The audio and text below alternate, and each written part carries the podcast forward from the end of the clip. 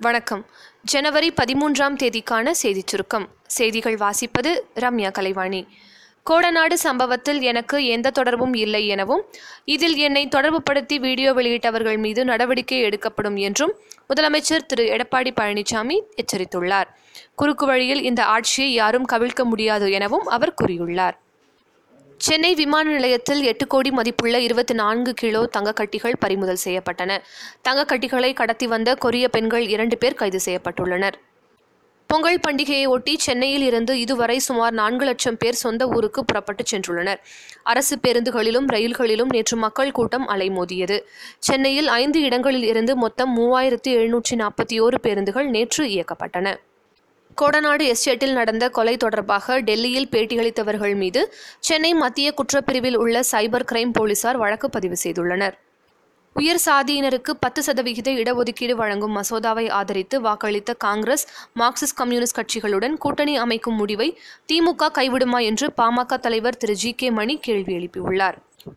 Saradha chit fund நிதி நிறுவன மோசடி வழக்கில் நளினி சிதம்பரம் தாக்கல் செய்த மனுவை அவசர வழக்காக விசாரித்த சென்னை உயர்நீதிமன்றம் அவரை நான்கு வாரங்களுக்கு கைது செய்யக்கூடாது என இடைக்கால முன்ஜாமீன் வழங்கி உத்தரவிட்டுள்ளது. மயிலை கபாலீஸ்வரர் கோவில் இடத்தில் பதினேழு கோடி ரூபாயில் திருமண மண்டபத்தை முதலமைச்சர் திரு. எடப்பாடி பழனிசாமி திறந்து வைத்தார். கஜா புயல் பாதிப்பால் கோயம்பேடு பொங்கல் சிறப்பு சந்தைக்கு டெல்டா மாவட்டங்களில் இருந்து கரும்பு வரத்து குறைந்துள்ளது. இதனால் ஒரு கட்டு விலை நானூறு ரூபாயாக அதிகரித்துள்ளது. ஜல்லிக்கட்டு நடக்கும் வேளையில் பாதுகாப்பில் கூடுதல் கவனம் வேண்டும் என்று போலீஸ் அதிகாரிகளுக்கு டிஜிபி உத்தரவிட்டுள்ளார்.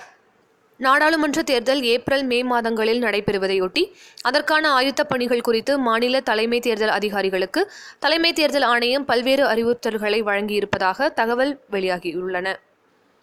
ஜம்மு காஷ்மீர் மாநிலத்தில் தீவிரவாதிகளுக்கும் பாதுகாப்பு படையினருக்கும் இடையே நடைபெற்ற கடுமையான துப்பாக்கிச் சண்டையில் இரண்டு தீவிரவாதிகள் சுட்டுக் கொல்லப்பட்டனர். முழு பலத்துடன் உத்தரப்பிரதேச தேர்தலை காங்கிரஸ் கட்சி எதிர்கொள்ளும் என அக்கட்சியின் தலைவர் திரு ராகுல் காந்தி திட்டவட்டமாக தெரிவித்திருக்கிறார்.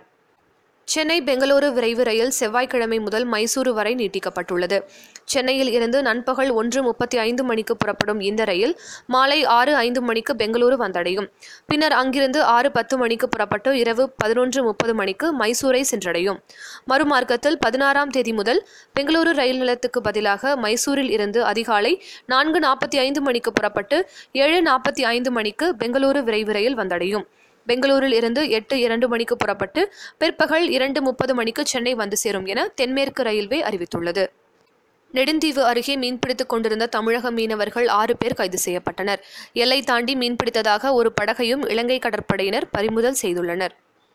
பொருளாதாரத்தில் பின்தங்கியோருக்கு பத்து சதவிகிதம் இடஒதுக்கீடு வழங்கும் மசோதாவுக்கு குடியரசுத் தலைவர் திரு ராம்நாத் கோவிந்த் ஒப்புதல் வழங்கியுள்ளார். நாடாளுமன்ற இரு அவைகளிலும் மசோதா நிறைவேறிய நிலையில் குடியரசுத் தலைவர் ஒப்புதல் வழங்கினார். ஆண்டு வருமானம் எட்டு லட்சம் ரூபாய் வரை உள்ளவர்களுக்கு இடஒதுக்கீடு வழங்கப்படும் எனவும் கூறினார். பன்னாட்டுச் செய்தி.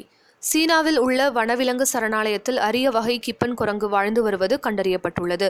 பிறந்து ஒரு மாதமே ஆன இக்குரங்கு தாயுடன் விளையாடும் காட்சி யுனான் மாகாணத்தில் உள்ள சரணாலயத்தில் வைக்கப்பட்டுள்ள கண்காணிப்பு கேமராவில் பதிவாகியுள்ளது. நேட்டோ அல்லாத கூட்டணி நாடு எனும் தகுதியை பாகிஸ்தானுக்கு அமெரிக்கா வழங்கியுள்ளது. விளையாட்டுச் செய்தி. ஆஸ்திரேலியா நியூசிலாந்துக்கு எதிரான ஒருநாள் போட்டிகளில் கே எல் ராகுல் ஹார்திக் பாண்டியாவுக்கு பதில் விஜய் சங்கர் சப்மன் கில் ஆகியோர் இந்திய அணியில் சேர்க்கப்பட்டுள்ளனர். நாளைய சிறப்பு. போகி பண்டிகை. இத்துடன் இன்றைய செய்தியறிக்கை நிறைவு பெறுகிறது. மீண்டும் நாளை சந்திப்போம்.